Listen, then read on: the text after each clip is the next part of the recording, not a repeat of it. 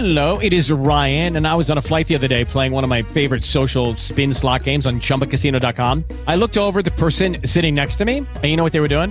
They were also playing Chumba Casino. Coincidence? I think not. Everybody's loving having fun with it. Chumba Casino is home to hundreds of casino style games that you can play for free anytime, anywhere, even at 30,000 feet. So sign up now at chumbacasino.com to claim your free welcome bonus. That's chumbacasino.com and live the Chumba life. No purchase necessary. VGW Group. Void were prohibited by law. See terms and conditions. 18 plus.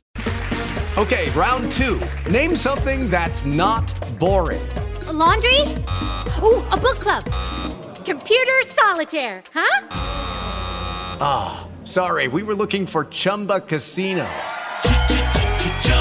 That's right. ChumbaCasino.com has over 100 casino style games. Join today and play for free for your chance to redeem some serious prizes. ChumbaCasino.com. No purchase necessary. Were prohibited by law. 18 plus. Terms and conditions apply. See website for details.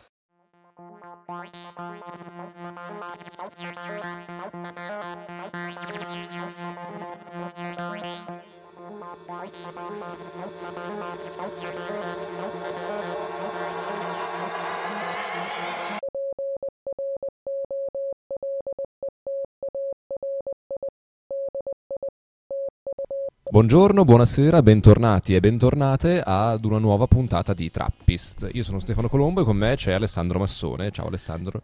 Ciao a tutte, ciao a tutti, ciao anche a te Stefano. Grazie. Alessandro sta digitando cose, chissà che cosa, sono molto curioso perché io non vedo il suo schermo. Cose segrete. Cose segrete, è un segreto un po' come la città di Norilsk di cui oggi vi parleremo. Sì, non parliamo solo di quello perché altrimenti c'è il rischio che al 25 secondo della puntata la gente già preme stop e va a fare altro. Sì, esatto. Beh, a me interesserebbe molto ascoltare una puntata di... su Norilsk perché è un posto molto affascinante. Ok? Ehm, in realtà oggi è la giornata mondiale dell'ambiente, non della Terra, abbiamo appurato prima di registrare perché quella della Terra è il 22 aprile. Invece oggi è la giornata da mondiale... non appunto- confondersi. Esatto, mi, mi raccomandi. Eh, la giornata mondiale dell'ambiente, quindi più che alla Terra dovete stare, eh, diciamo... Attenti all'ambiente. Esatto, dovete pensare a, a- a come potete essere eh, meno inquinanti. No, non è vero, vi ho ingannato. In realtà dovete pensare a come il sistema economico sia eh, intrinsecamente distruttivo Esatto. verso l'ambiente e come fare per eh, rovesciarlo con qualsiasi mezzo a vostra disposizione. Tra l'altro in tutto questo è abbastanza divertente il fatto che il ehm, piano con cui è stata istituita la, gio- la giornata mondiale dell'ambiente si chiamava Una sola terra e non vado a cercare se ci fosse la parola ambiente nel piano con cui è stata fatta la giornata mondiale della terra. Cosa vuol dire, scusami? il piano che ha istituito, il piano ONU che ha istituito la giornata mondiale dell'ambiente si chiamava Una sola terra eh, e ipotizzavo il fatto che per la giornata mondiale della terra ci fosse un piano ONU che era una Ah. cosa tipo un solo ambiente. Ok, ho capito. Sì, sono un po' lento perché dopo una puntata di Trappist che ho saltato sono stupido e ti mi serve tempo per eh, ritornare Sono nel io, mood. che, sono io che brucio le tappe. Sì, io non vedo Alessandro da un sacco di tempo, tra l'altro, ovviamente per la quarantena, perché lui sta in un'altra regione, così lontana dal mondo civile lombardo. E non ci siamo ancora visti nonostante la riapertura, anche perché era due giorni fa. Esattamente. Eh, continuo a, fa- a voler fare battute su Norilsk, perché mi vengono in mente un sacco di paragoni. Inizia pure. Sì, allora perché dobbiamo parlarvi di questa città siberiana? Non per eh, nostalgismo dell'Unione Sovietica, ma perché è successo un fatto molto molto grave lo scorso 29 maggio. Una cisterna eh, di, di gasolio in sostanza si è rotta e ha eh, riversato nel fiume Ambarnaya circa 20.000 tonnellate di gasolio, che è una quantità eh, notevole. Sì, diciamo che è una cisterna non, cioè, non un- una cisterna piccola. Ecco, sì, esatto. N- non quella che avete in garage per far andare il generatore con cui Esatto. fate arrostire le salamelle, ecco. E, e ha contaminato un'area di circa 350 km quadrati. Mm, Questo è un, un disastro mm, Ambientale enorme. Esatto, paragonabile a molti altri. C'era chi lo paragonava alla- a quello della ExxonMobil, ad esempio. Sì. E- solo che, eh, a differenza di quello dell'ExxonMobil, che era in una zona tutto sommato a- abitata, ecco, il, Il disastro di Norilsk è successo in questo posto che è completamente eh, isolato e eh, lontanissimo, addirittura dal resto della Russia. Eh, il presidente Putin, tra l'altro, ha dichiarato che eh, sarà avviata un'indagine per capire le cause dell'incidente e ha poi criticato tutta la, la comunicazione intorno alla, alla gestione dell'emergenza, come se poi tutto non fosse in mano sua. Vabbè. Questa comunque è abbastanza la, la cifra esistenziale di questa crisi, non trovi? Degli ultimi anni. Sì, sì, certo. Persone potenti che Cioè- so- sono incompetenti e poi, ah, beh, beh, però questa cosa poteva essere fatta meglio. Sì, esattamente. Diciamo che qua il caso è affiorato prima sui, sui social, nel senso che hanno iniziato a diffondersi su internet queste immagini a- ai limiti del fantascientifico tre o quattro giorni fa di questa lunghissima scia di gasolio che eh, attraversava il terreno per 12 km e che aveva dato a tutto il fiume una- un color rus- rosso rubino.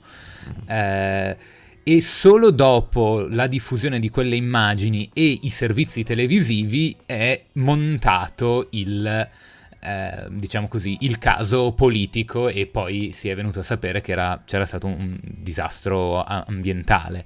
Eh, il livello di disastro ambientale è che eh, il livello di elementi inquinanti presenti nell'acqua in questo momento nella zona rispetto al, diciamo così, a- alle quantità consentite è 10.000 volte superiore. Eh, che vuol dire è un disastro incalcolabile. Eh, non è neanche esattamente chiaro cosa sia successo, nel senso che sembra che si siano sciolti dei pilastri che sostenevano la cisterna che erano in permafrost. Eh, che è una frase che io riporto perché Vero. ho letto, perché non, non ho capito circa niente di quello che ho appena detto. Eh, diciamo che la caratteristica è che eh, il gasolio è uno dei tipi di inquinante più difficili da ripulire. Eh, al punto che mh, gli esperti dell'internet avevano avanzato come sostanzialmente l'unica soluzione eff- eh, sì, beh, gli esperti dell'internet che sono un po', cioè, sono come i detective di Reddit, no? È una categoria della, eh, de- del mondo contemporaneo, effettivamente. Avevano avanzato l'ipotesi, beh, insomma, alla fine il gasolio brucia, se noi diamo fuoco a tutto, alla fine lì non c'è più il gasolio. Eh, Posizione che però è stata mh, ripetuta e detta con una tale insistenza che il ministro dell'ambiente russo, Dmitry Kobilkin, è arrivato al punto di mh, prendere, di sentire necessario commentare la cosa e dicendo no, beh, comunque non si può bruciare così tanta benzina in un territorio artico e questa è stata la sua analisi tecnica, capiamo che è competente in ambiente almeno quanto i vostri due speaker questa sera, sarebbe un grosso problema. Eh, effettivamente sì, immaginiamo che sarebbe un, un- un grosso, un grosso problema. Beh, diciamo Eh, che si è no- tenuto basso, ecco, mettiamola così. sì, sì, esatto. Eh, anche perché non, non vorrebbe dire dare fuoco a un'intera regione di 350 km quadrati che se sono coperti. Ehm, diciamo che la zona non è nuova a incidenti di questo tipo, nel senso che in realtà soltanto tre anni fa ce n'era stato un altro, fine 2016, se non sbaglio, e eh, anche in eh, questo caso il materiale infiammabile aveva contaminato le acque, però di un altro fiume, sempre vicino alla città di Norilsk. Eh, è evidente che eh, a conti fatti questa è una delle città più inquinate della Terra. Sì, ehm, diciamo un posto dove passare le vacanze, se vi piacciono le vacanze forti, perché è un posto strong, ecco.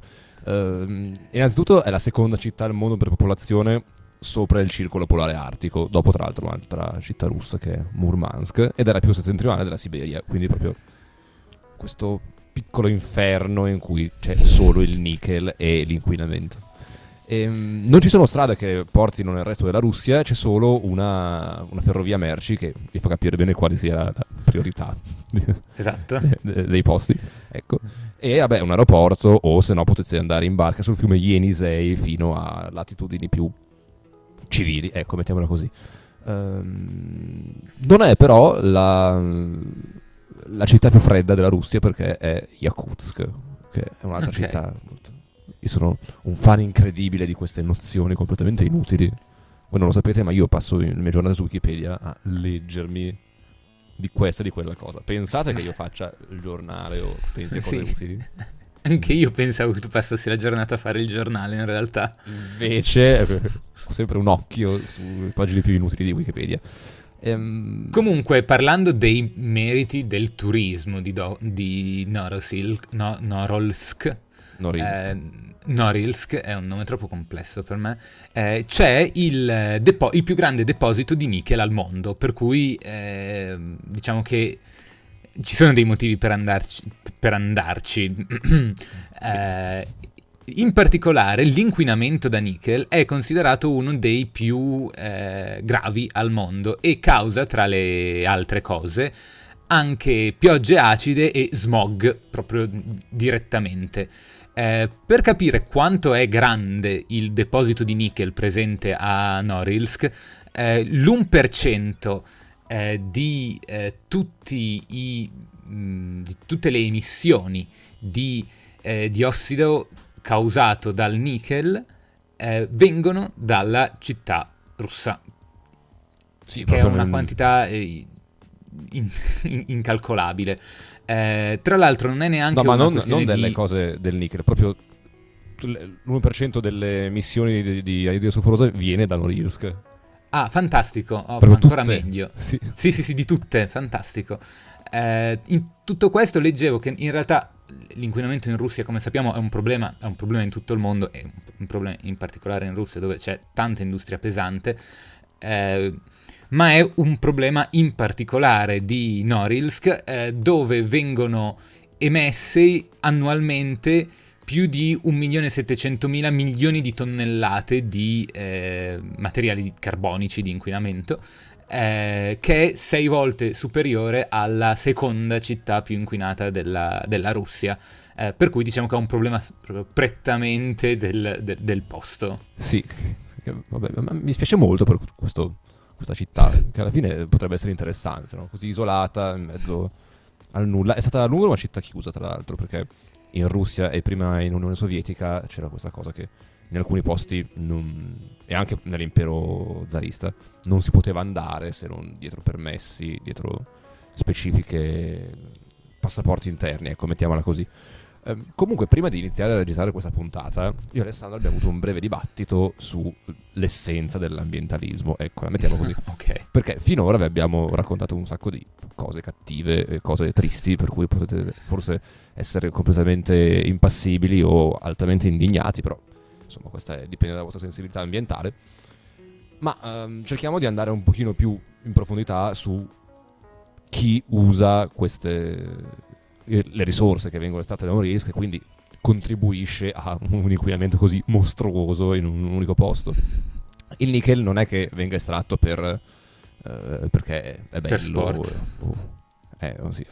viene estratto per, perché si usa in una serie lunghissima di lavorazioni industriali appunto in Russia eh, ci sono una- c'è ancora un grande settore di industria pesante ma viene anche esportato in tutto il mondo Ehm, il 77% del nickel consumato in Occidente viene usato ad esempio per fabbricare acciaio inox quindi ehm, Ah. Quindi siamo tutti complici. esatto no, non siamo tutti complici, sono complici le aziende che lo fabbricano e poi ce lo vendono Fair, inquinando e avendo tutti i profitti. Capisci?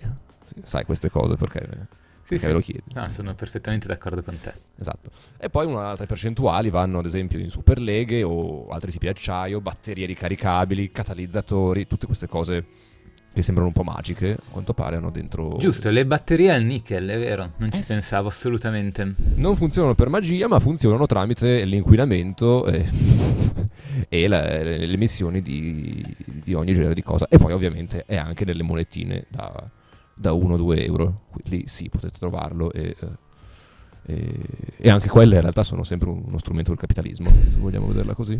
Prima di fare questa puntata appunto eravamo un po'...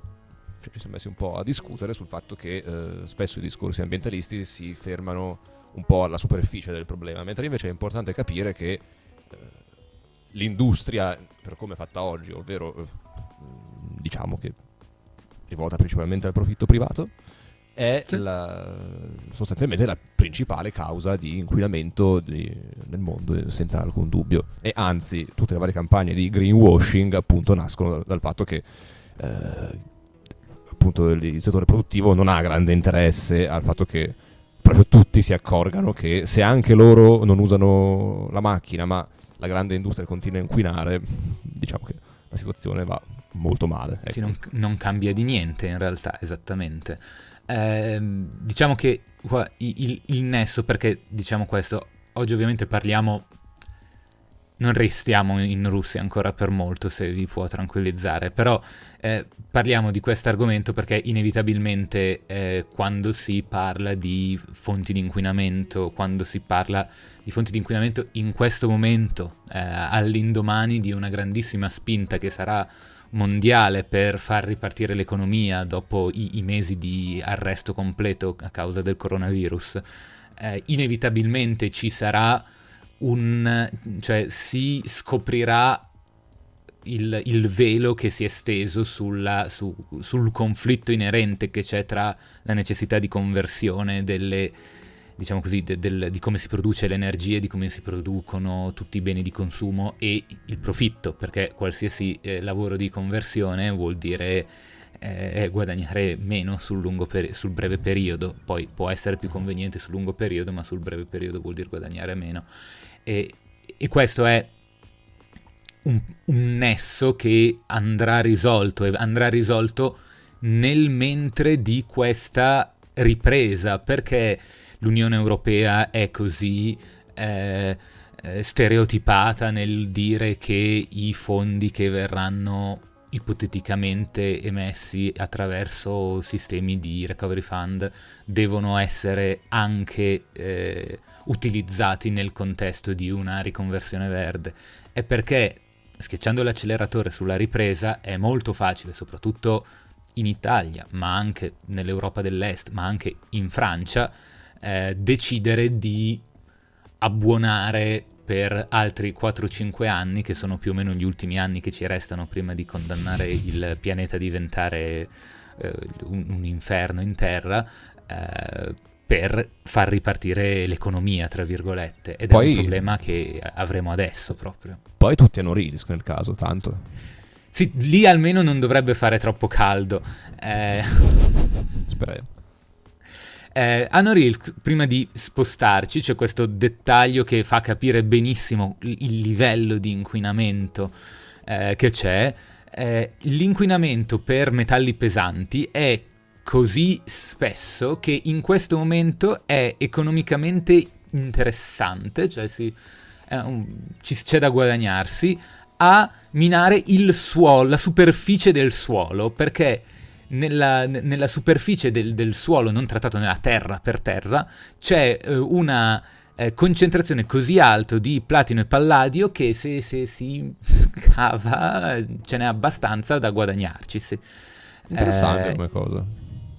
Sì, più che, pi- più che interessante è un po' la dimostrazione di come, di quello del discorso che stavi facendo tu, eh, di come eh, l'inquinamento stesso è un meccanismo eh, ricorsivo della logica del eh, guadagno privato. Sì, ehm, Eh. sono d'accordo su questa cosa, nel senso che diciamo che eh, anche nella sciagura che stiamo preparando con le nostre, anzi non con le nostre mani, con le mani di questo sistema economico, ci sarà sempre qualcuno che sarà pronto a, a mangiarci e a lucrarci su alla grande. Esempio, se Eh. verranno sommerse le coste, chissà costruttori come saranno contenti di fare un sacco di casette sulle colline. Così Sì, non 10 possono essere km più in là. Esatto, così non, non possono essere sommerse, ma poi magari affitti anche per chi vuole andare al mare, perché beh, quelli ci saranno sempre, no? Sì, beh, diciamo Stefano che adesso tu dici così, ma in realtà adesso noi stavamo parlando di questo caso che è un, un dramma, ne abbiamo fatto ridendo, però è una situazione gravissima.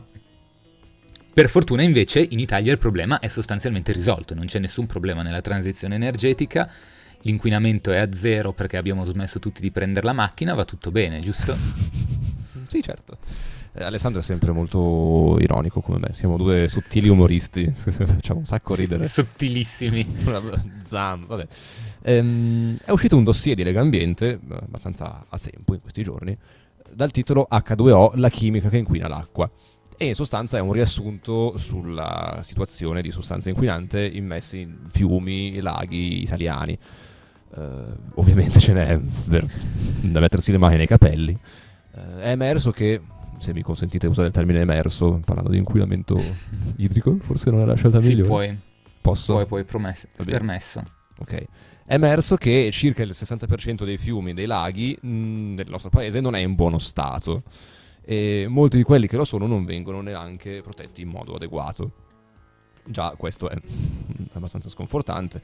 Eh, questo rapporto calcola che dal 2007 al 2017, quindi negli ultimi dieci anni passati, un po' più passati del passato prossimo, gli impianti industriali italiani hanno immesso 5.622 tonnellate di sostanze chimiche in tutti i nostri, eh, rapporto, corpi idrici. Che rispetto a quello che è stato emesso a Norilsk, quant'è? Adesso vorrei proprio fare il conto. No. È comunque non troppo. ti è permesso. Ok. Grazie Alessandro che mi, mi freni quando ho delle cattive idee. È comunque tantissimo, ecco, mettiamola così. Sì. Il, tutto il dossier poi racconta anche molti casi di, di acque inquinate che non sono state trattate in modo adeguato. Ad esempio, il- quello di Porto Marghera, che è il primo sito identificato da bonificare a livello nazionale nel 1998 che ancora attende una opere. Ovviamente Porto Marghera è il porto Vabbè, dai, di Venezia. 22 anni, eh, pian piano, adesso ci arriviamo. Ci sono state altre cose da fare. Esatto, tipo il Mose a Venezia mi viene in mente. Esatto. esempio, no? Questa mi sembra proprio un'opera molto più pressante. Eh, ci sono anche casi mm, un pochino meno noti come la Sardegna col forte inquinamento di metalli pesanti in alcune zone industriali come quella di Porto Scuso. Ce n'è davvero per ogni, per, eh, forse per vicinanza, ecco, citerei ancora ad esempio la, la Caffaro di Brescia in Lombardia. Sì. E lì il caso, tra l'altro, è molto, molto grave. Anche qua è decenni che si sa che c'è ogni genere di Beh, cosa. Piombino, Livorno, Orbetello, cioè di casi noti a livello nazionale ce ne sono, ce ne sono tanti. Sì, eh, vedi, appunto il fatto che queste cose qua sono note, però eh, è sempre mancato, nonostante le parole, un- un'azione, i fatti. Ecco, mettiamola così. Sì, esatto. C'è anche in Campania, ad esempio, con tutto il discorso della terra dei fuochi, il lago d'Orta in Piemonte, che pure adesso è un pochino. Questo so che è un pochino meno peggio di qualche decennio Sì. fa. In cui il lago era nuclearizzato completamente da un'industria chimica. Sì, Era viola. eh, adesso fanno le gare di nuoto invece, non so come. Sì. Spero che sia sicuro. ecco. Si va velocissimo, mi dicono. Vabbè, e, mm, non mi vengono in mente altre battute comunque. Ci sono anche cose un, pochino più recenti, magari un pochino più insospettabili, come i casi di eccessivo uso di glifosato in Emilia Romagna, o eh, cose che riguardano la provincia di Alessandria, su cui volevo chiederti qualcosa, però non so se sei informato. Visto Eh, tu molto fortuna. poco, diciamo che la provincia d'Alessandria, che è da dove provengo io, ho la sfortuna, ehm, è uno dei posti più inquinati d'Italia dove ci sono stati infiniti casi di inquinamento e di, eh, diciamo così, episodi di corruzione legati all'inquinamento. Sulla, il caso più noto è quello che, raggiun- che ha raggiunto la, la cronaca nazionale, quella di Ecolibarna, però in questo caso si parla di una nuova sostanza chimica che si chiama la CC604, che è una sostanza chimica che verrà prodotta in provincia e di cui non si conoscono effettivamente gli effetti, ed è una di quelle cose da piccolo chimico, tipo "Eh, eh, eh". Eh, e l'idea di avere una produzione altamente sperimentale in una provincia che ha eh, i- morti nell'ordine delle centinaia e, dico, e mi- no- non, non- non mi estendo oltre le centinaia per mia ignoranza dell'argomento è boh, in realtà probabilmente non bisogna farle da nessuna parte però farli qui è veramente sottolinea come ci siano i posti che sono fatti apposta per questo Ma cos'è la cosa delle colibarne invece? Perché tu hai detto così, ma io essendo ignorante, nonostante questa puntata, non, non so, non sono informato. Allora, la, la storia dell'Ecolibarna, eh, molto, molto brevemente, è un'area che è stata contaminata da sostanze acide in, eh, a 2 o 3 km da Serravalle, dove sarete andati a fare shopping quasi certamente se abitate nel, nel nord Italia, eh, che dipendeva da un vecchio complesso industriale quando, dal, quando c'erano le industrie in Italia, stiamo parlando fine, fine anni 40 fino agli anni 80. Eh, e sostanzialmente lì si, mh, si trattavano minerali, combustibili e si mh, utilizzavano melme e fanghilie acide. E, e- e sostanzialmente si era creata una sorta di, di discarica, tra virgolette, eh, che ha causato uno dei grandi, ehm, diciamo così, uno dei grandi pri- dei primi scandali ehm, ecologici italiani, perché l'azione per la riqualifica eh, è, inizia- è iniziata nell'83, se non sbaglio, lo smaltimento dei rifiuti, per cui eh, cioè, prima ci sono stati i, i rifiuti sia liquidi che solidi per 40 anni. Eh? Ok. Mm.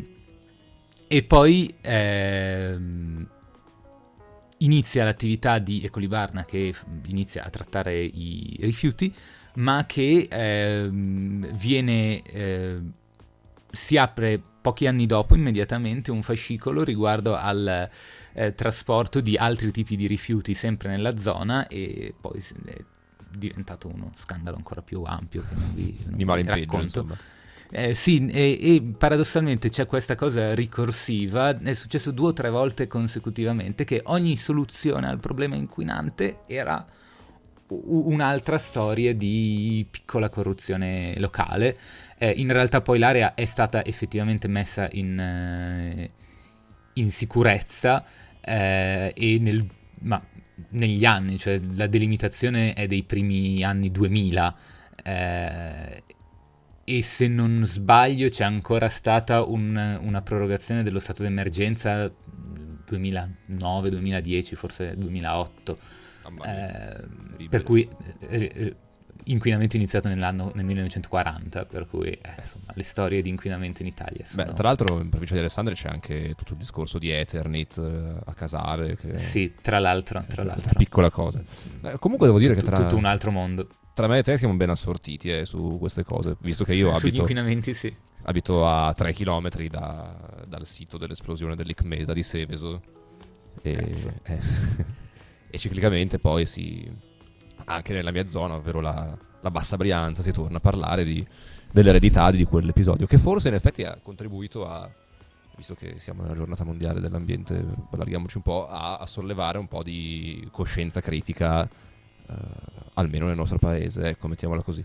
Tra l'altro ho scoperto che la con- consapevolezza sulla vicenda Icmesa è molto molto molto più alta all'estero che da noi. Mm. All'estero tutti conoscono il nome di Seveso, cosa è successo e eh, c'è anche un anime dedicato alla vicenda di Seveso che vi consiglio molto di guardare. Che quando l'ho visto la prima No. volta pensavo di essere volato su Urano. Ehm, No, no, in realtà è bello, cioè, racconta la storia di, certo. di Seveso. È abbastanza aderente anche alla, alla- alla realtà. A me viene in mente, ad esempio, che eh, anche qua, con tutti i progetti della Pedemontana, si parla di rismuovere terreni che in realtà sono contaminati e, e diciamo che si potrebbe pensare un pochino meglio, visto appunto che la Lombardia, come emerge anche dal, dal rapporto, delle, ha una serie di aree tra le più inquinate d'Italia. Ehm, in Lombardia, ad esempio, preoccupa molto, secondo Legambiente, la situazione delle acque sotterranee. Eh, Ci sono casi, oltre a quello che vi abbiamo raccontato di, della Caffaro, o Caffaro, non, Mhm. non so mai come si pronuncia, di Brescia, eh, ci sono, c'è l'inquinamento della, di Cremona, della Tamoil, corpi idrici nel Varesotto in Brianza e eh, una serie di queste cose orrende, ecco, mettiamola così, non, so- non so mai bene come commentare.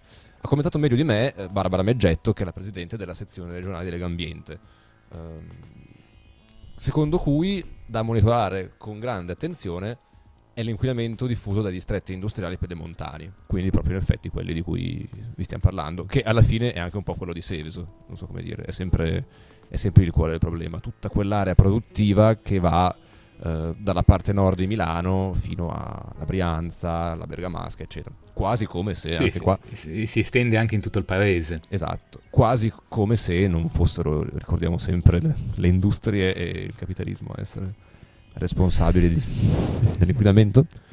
Spe- No, è una pura coincidenza. sì, spero che la parola capitalismo, tra l'altro, come al solito, non mi faccia prendere male, non mi faccia sembrare un vetero ideologico. Eh, No, credo che se sono arrivate alla puntata 70 di Trappist eh, ci sono abi- si sono abituati e se questa è la loro prima puntata sanno so- imparano soltanto che cos'è questa, imparano molto in fretta. che tipo di podcast è questo? Sì, esatto. Eh, comunque Barbara Meggetto è andata avanti commentando che ehm, ovviamente t- tutti questi inquinanti hanno pot- potenziali effetti negativi sull'ambiente e la salute. Ci sono tre sostanze dannose che anche lei fa notare, fitofarmaci, farmaci a uso veterinario, uso umano, pesticidi, additivi plastici, prodotti per la cura personale, ritardanti di fiamma, che sono quelli che si mettono nei profumi, tipo per non fare Mhm. esplodere il profumo in mano. E ovviamente poi le onnipresenti microplastiche che non sono solo nel mare, ma sono anche nel- nelle cose, ecco. Sono sostanze Sì, che eh, sono presenti nelle, nelle acque in piccole concentrazioni e possono creare un cosiddetto effetto cocktail, ovvero ti- si mettono tutto insieme e ti fanno male. Penso che Eh sì. sia questa la sostanza dell'effetto cocktail.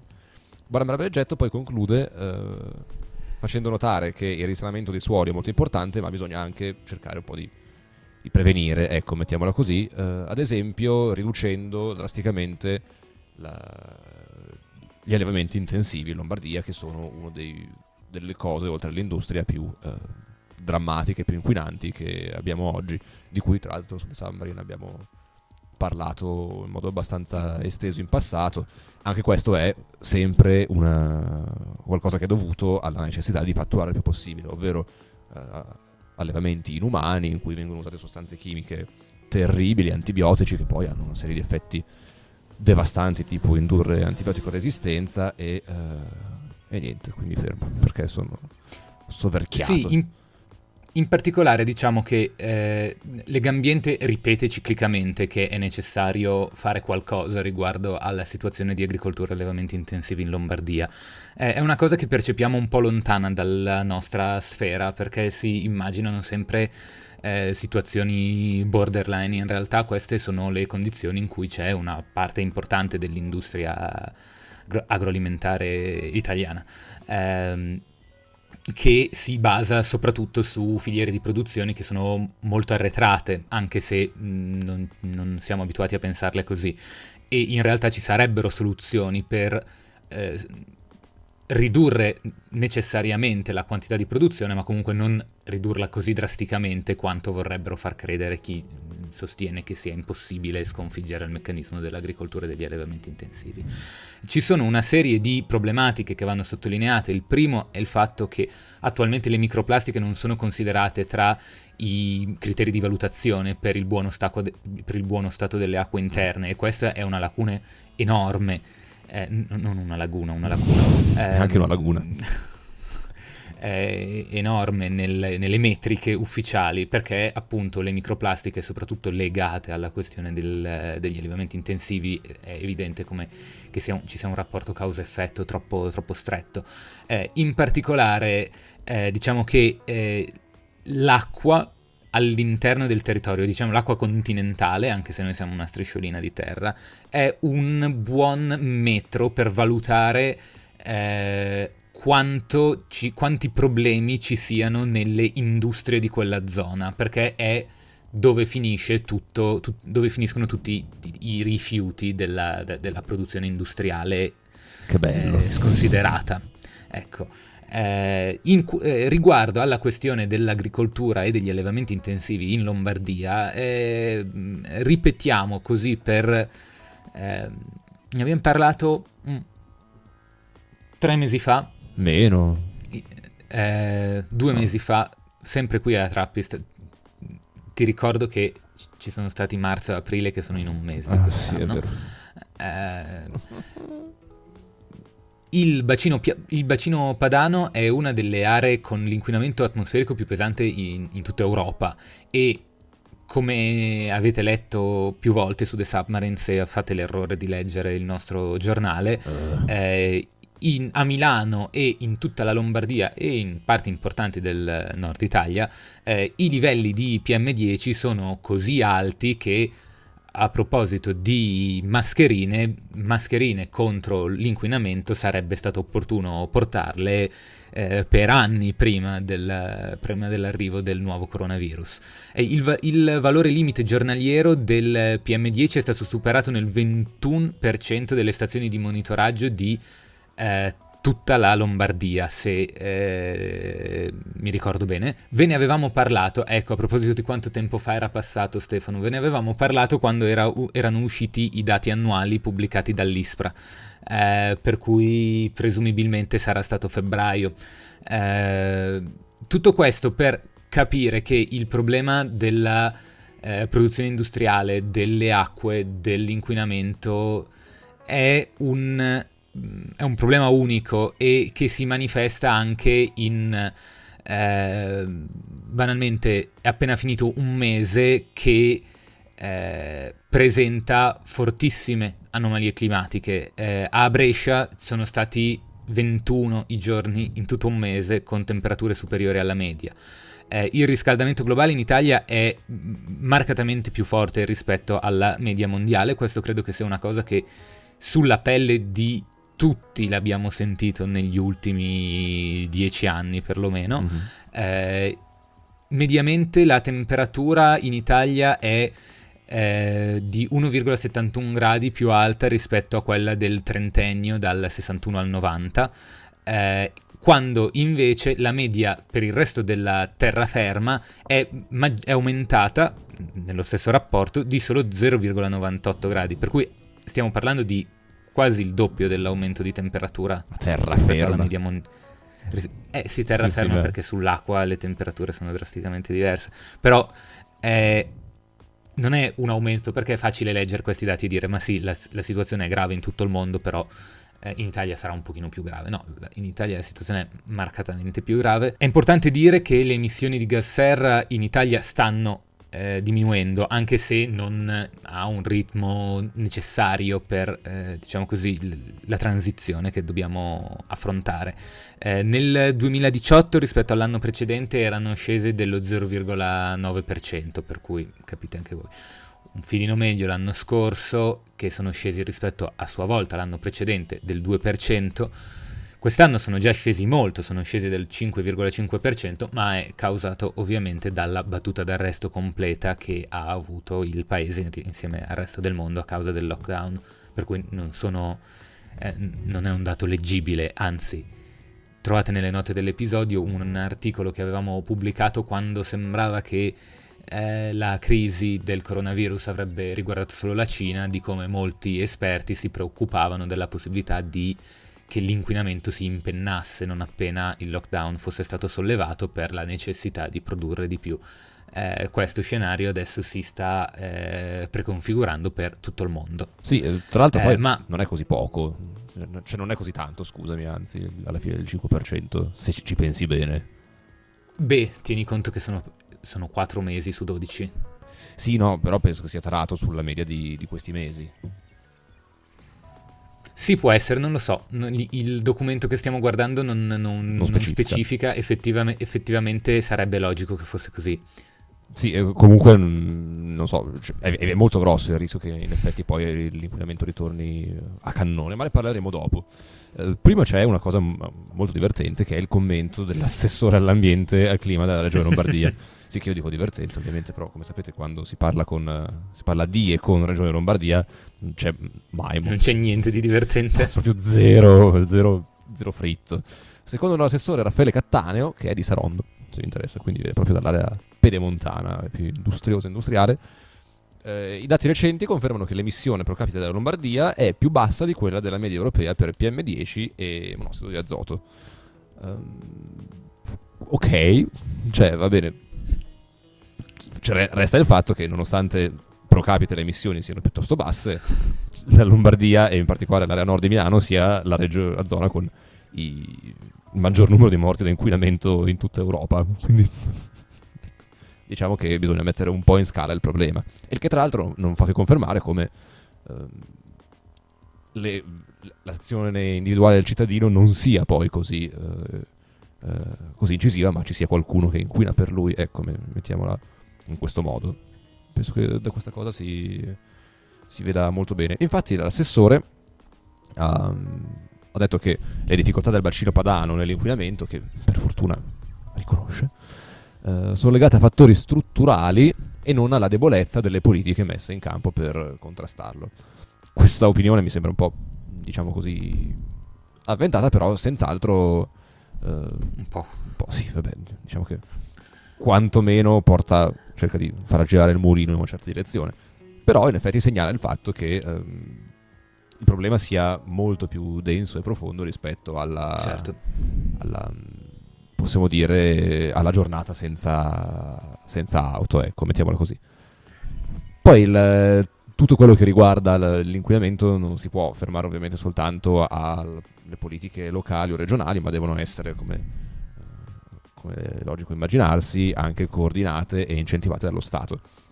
Recentemente, ad esempio, dopo proprio la- il lockdown e la quarantena, sono aumentati i fondi statali per cosucce green, mi sento di chiamarle così, in particolare Sì. sì, perché alla fine non- la cosa più evidente, la cosa più mm, grossa che è stata messa in campo è il bonus bici, che è questa famosa Sì. piccola normativa che consente a chi sta in una città di più di 50.000 abitanti, se compra una bici, una bici elettrica o un monopattino, eh, avere uno sgravio, uno sgravio, un contributo statale eh, massimo di 500, 500 euro. sì, che è un ottimo contributo, cioè potete prendere una bici molto bella, come dire. Mettiamola così. Ehm, ci sono buone notizie e cattive notizie su questo fronte, nel senso che il bonus è stato aumentato ancora eh, di 70 milioni, da- da- secondo il ministro dell'ambiente Sergio Costa, e quindi si arriverà a 240 milioni totali che si potranno erogare, anziché i 120 milioni previsti in origine. E mh, soprattutto però ehm, a maggio, nonostante poi non si- questo bonus sia stato molto parziale e non abbia appunto coperto le esigenze di tutti i cittadini, si è registrato un boom ehm, all'acquisto di bici normali e, e bici elettriche e monopattini. Tutto questo va detto, ovviamente eh, aiutare l'acquisto di biciclette e monopattini è una cosa di cui siamo grandi fan, ma che non aiuta drasticamente a combattere l'inquinamento. A onore del vero questo non è una misura fatta per combattere l'inquinamento, anche se ne parla il eh, ministro all'ambiente, è un side effect il fatto che diminuisca l'inquinamento, ma è eh, una misura che è emersa come necessaria perché non si riesce a garantire il servizio dei trasporti pubblici dovendo garantire anche la distanza di sicurezza, per cui ed è per questo che se vivete in un piccolo paesino non vi, danno, non vi pagano metà bicicletta, perché mm, avete la macchina se abitate in un piccolo paesino perché dovete andare dappertutto in macchina. Eh, però eh, se abitate in un centro di medie dimensioni, di grandi dimensioni, non riuscite più magari a prendere l'autobus o il tram o la metro per andare a lavorare e allora lo Stato per aiutare i lavoratori e chi deve spostarsi in un modo agile gli, si paga una bici che è meglio che comprare uno scooter. Ecco, mettiamola così. Sì, a me la bici l'ha, l'ha regalata mio suocero comunque, diciamo.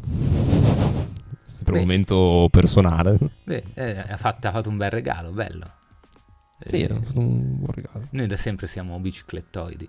Eh, proprio oggi abbiamo pubblicato un articolo che cerca di espandere un po' questo discorso e si pone la domanda se eh, la crisi economica causata dal coronavirus causerà un... eh, aiuterà la transizione energetica perché si è tutto fermato, c'è da reinvestire, quindi si può investire su nuove, su, su un modello nuovo, oppure se al contrario il crollo del prezzo del petrolio in particolare la rallenterà perché in questo momento in cui bisogna essere molto efficaci e molto efficienti nel far ripartire l'economia, avere il petrolio che è praticamente regalato è una tentazione enorme, diciamo così. Sì. Eh, di- diciamo che in questo momento eh, sembra che eh, le fonti energetiche rinnovabili sono- siano le, le uniche per cui ci sia più domanda, o così Mhm. sembra, mh, si, sembra si legga nella Global Energy Review di quest'anno della, della IEA. Eh, però, come dice sempre la stessa agenzia, bisogna considerare che sul lungo periodo anche negli Stati Uniti eh, il calo dell'economia e il calo dei prezzi del petrolio, questo è un meccanismo che abbiamo visto già diverse volte negli scorsi decenni, penalizza anche le rinnovabili perché in momenti di difficoltà economica con il petrolio molto accessibile, eh, diciamo così, l'economia improntata al ricavo, eh, diciamo così, ricade nei propri vizi. Eh, sì, Mi piace che- questa morale. sì, non è una questione di... Noi siamo, mh, cerchiamo di essere quanto più morali, free possibile, però in questo caso proprio il discorso è parzialmente anche quello, perché è difficile immaginare di eh, poter a- avviare un discorso di conversione in un momento in cui le fabbriche ti dicono no, guarda, noi stiamo chiudendo. Eh, Eh sì. Questo è un problema che eh, è un po' controintuitivo, però fin tanto che il prezzo dell'energia da rinnovabile, dell'energia rinnovabile non è competitivo con quello del petrolio, eh, con il, il modello economico vigente è insostenibile, è una proposta insostenibile, per cui le energie rinnovabili, i cui costo di produzione scende di anno in anno anche non di poco, eh, nel corso degli anni, in particolare nell'ultimo decennio, è veramente sceso drasticamente. Eh, in questo momento in cui il petrolio è semi gratis, n- non si può competere perché c'è infrastruttura ancora intera da costruire, per cui servono investimenti da una parte, quando dall'altra invece le cose sono già preesistenti. Sì, e qua appunto torniamo sempre al discorso iniziale per chiudere un po' il cerchio, ovvero che il problema appunto è integralmente nel sistema economico, perché se non si dovesse dipendere esclusivamente da quale cosa conviene di più, eh, mettiamola così, so che può sembrare forse un po' ingenuo come discorso, però mh, è, un pochino più ingenuo forse bruciare il pianeta e poi rischiare tutti, mettiamola. No, eh, il Mettiamola pianeta così. l'abbiamo già bruciato, eh, adesso Sì, bisogna detto- spegnere il fuoco. Sì, ecco, no, tra l'altro poi mi è tornata in mente quella cosa assurda del petrolio negativo che proprio c'era stata all'inizio della pandemia. Certo. ricordi? Quando la Russia e l'Arabia Saudita si erano lanciate in questa guerra al ribasso dei prezzi e poi, tipo il giorno dopo in cui i prezzi erano scesi al minimo storico, è pure scoppiata la pandemia. Eh sì, lì c'era- Era, in realtà la pandemia era già avviata eh, in, sett- in quei giorni lì, eh, perché uno dei motivi per cui il prezzo stava scendendo era proprio il fatto che non c'era, che la produzione era effettivamente azzerata. Eh, piccola parentesi di spiegazione, che cosa vuol dire che il eh, prezzo del petrolio diventa negativo? Perché uno dice, "Oh, wait a minute. Eh, praticamente bloccare l'estrazione di petrolio è costosissimo, per cui l'estrazione di petrolio si può rallentare, però non puoi dire ok, per oggi ne ho preso abbastanza, spingo le Basta. macchine. Ma se tu non riesci a venderlo, a un certo punto tu finisci lo spazio dove mettere il petrolio e devi iniziare a pagare qualcun altro che ti prenda il tuo petrolio. E quello è il meccanismo per cui il petrolio diventa eh, ottiene un prezzo negativo, perché tu stai pagando un'altra persona per dargli fisicamente il petrolio. Che bello. Fai il babysitting del petrolio. Esattamente. Comunque io quando ho visto il diesel a 1,10 mi, mi sono un po' commosso, devo dire. Ho avuto questa debolezza anch'io. Eh, il mercato purtroppo, finché esiste, è troppo forte in effetti. È ferocissimo. Eh, non, non sono da sce- fare. non sono scesi abbastanza i prezzi di diesel e benzina. Devono scendere Eh, molto di più. Sì, però comunque mm, cioè, fare Beh, 50 sì, km ci impieghi due terzi dei soldi che ci impiegavi l'anno scorso. certo, certo. Pacifico. E un po' li, li senti. Visto anche che le entrate medie non è che siano altissime. Andate a bomba proprio. Eh, vabbè. E quindi, vabbè, possiamo solo dirvi di non, non- non entusiasmarvi troppo, come cerchiamo di non entusiasmarci troppo noi per, per la benzina bassa. Sì, esatto, purtroppo no. Eh, s- diciamo che se siete molto preoccupati dell'inquinamento, vi, ci dispiace informarvi che quando avete scaricato questa puntata avete utilizzato delle- dell'elettricità su un server di Spreaker e quindi anche ascoltare i podcast inquina. Eh, Eh, però, dai. Eh sì, poi mh, com- come ripetiamo sempre, il comportamento individuale non cambia la lotta al cambiamento climatico, però un pochino inquiniamo anche noi, stiamo inquinando noi mentre, mentre registriamo su, su TriCast, eh, as- eh, inquinate voi mentre ascoltate il podcast. Però Avete spento la luce in bagno? io mentre registro in realtà sto facendo andare la lavatrice. Eh, non, non un'accoppiata di attività particolarmente brillante, se ora che ci penso. Ehm, se volete, se vi è piaciuta quest'ora di delirio, e non so perché sia, eh, vi sia piaciuta, ma se vi è piaciuta quest'ora di delirio, eh, un ottimo modo per permetterci di continuare a registrarne un'altra alla settimana, tutte le settimane, è sostenere The Submarine. The Submarine è il nostro giornale online che presumibilmente conoscete se state ascoltando da un'ora Trappist. Se invece siete arrivati da Trappist dovreste andare su thesubmarine.it e scoprire che ci sono cose molto più intelligenti di quelle che diciamo a voce, ma scritte su un sito internet coloratissimo. Eh, The Submarine produce anche Hello World. Hello World è una rassegna stampa quotidiana che esce tutte le mattine alle nove e mezza e che eh, contiene tutte le notizie che vi servono per iniziare la giornata e ovviamente di solito iniziare la giornata molto male perché non, eh, non siamo il corriere delle buone notizie, raccontiamo più o meno quello che succede al mondo e il- al mondo in questo momento eh, praticamente c'è soltanto la pandemia e la violenza di polizia, per cui pick your poison. Eh, se, vi- se vi ho convinto a abbonarvi, eh, potete provarlo, la prima settimana è gratuito, per cui vi iscrivete, diventate immediatamente dipendenti dalla dose di informazioni, poi c'è anche un po' di cultura e varietà sul fondo per distrarsi, eh. sia chiaro che non è un- una cosa, anzi è una lettura molto frizzante, cerchiamo nei limiti degli argomenti che siamo costretti a trattare di essere quanto più godibili possibili. Ma soprattutto, finita la settimana gratuita, potete scegliere se pagarlo mensilmente o annualmente, costa molto poco, costa 25 euro all'anno oppure 3 euro al mese eh, e mm, comprando Hello World permettete a The Submarine di continuare a produrre anche tutte le cose gratuite, quindi i tre podcast e tutti i nostri articoli che sono gratuiti per tutte e per tutti, sempre online. Eh, a proposito di podcast, oltre a Trappist, ci sono anche da ascoltare Chiamando Eva e Sconfini, che sono un po' meno improv, diciamo così, di Trappist, e sono un pochino più preparati e spesso più competenti di noi. Eh, Ad esempio, come si scrive nickel? eh, Ni CH o ni CK? CK in inglese, CH in italiano, però come tutte le parole che Mm. hanno grafismi separati ma stessa pronuncia, eh, si è insinuata gra- il grafismo inglese anche nell'italiano. Quindi lei stessa, insomma. Mhm, Però in italiano si scrive col CH. Ehm, non, non molto importante, però importante a suo modo. Eh, ad esempio, tu come scrivi Google? Google GU Eh, GOL. Eh, anche questo è da discutere, dipende da quale si parla, anche però. Eh, Chiamando Eva è il nostro podcast di eh, genere e femminismo. Sconfini è il nostro podcast di identità e migrazioni. Li trovate entrambi sia su Spotify che su Apple Podcast o qualsiasi altra app che usate per ascoltare i podcast. Basta cercarli e abbonarvi. Sono entrambi gratuiti come Trappist e sono molto più interessanti di Trappist.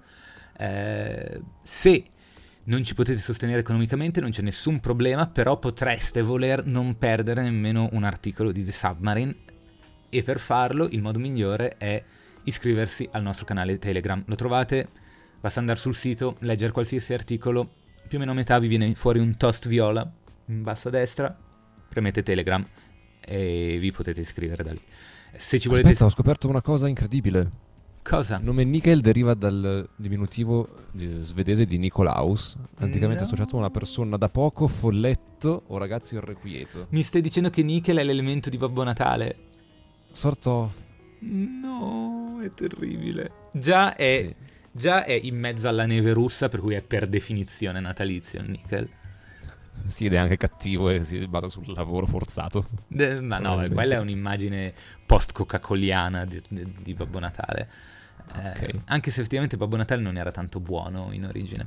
Eh, questo fine di puntata è stato sinuoso. Comunque sia, eh, altri posti dove ci potete s- seguire, sempre sui social network, Instagram, eh, InfoSubmarine, Twitter, InfoSubmarine, Facebook, se proprio dovete, basta cercare The Submarine, ci trovate, siamo anche lì, seguiteci anche lì, grazie.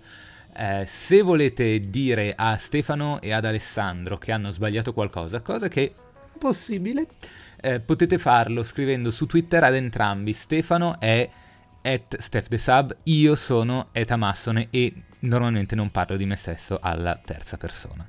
Eh, noi ci rivediamo la settimana prossima, sempre qui su Trappist, ci vediamo tutti i giorni su The Submarine.